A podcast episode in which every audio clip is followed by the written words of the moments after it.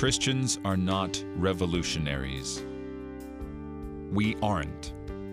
We do not overthrow political systems. We are not called to do that. In fact, if both Peter and Paul can agree on something like this, we ought to pay attention to it.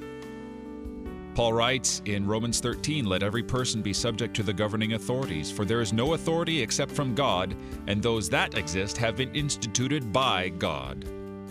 And Peter writes, Be subject for the Lord's sake to every human institution, whether it be to the emperor as supreme, or to governors as sent by him to punish those who do evil and to praise those who do good.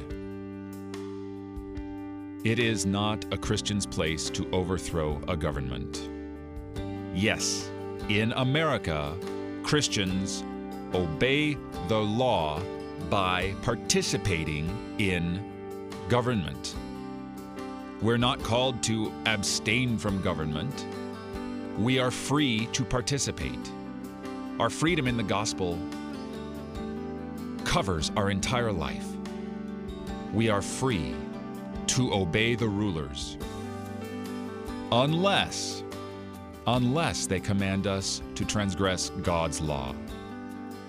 Because we cannot and will not renounce Christ. We must obey God rather than men. You're listening to Oratio, part of your morning drive for the soul, here on Worldwide KFUO, Christ for you, anytime, anywhere.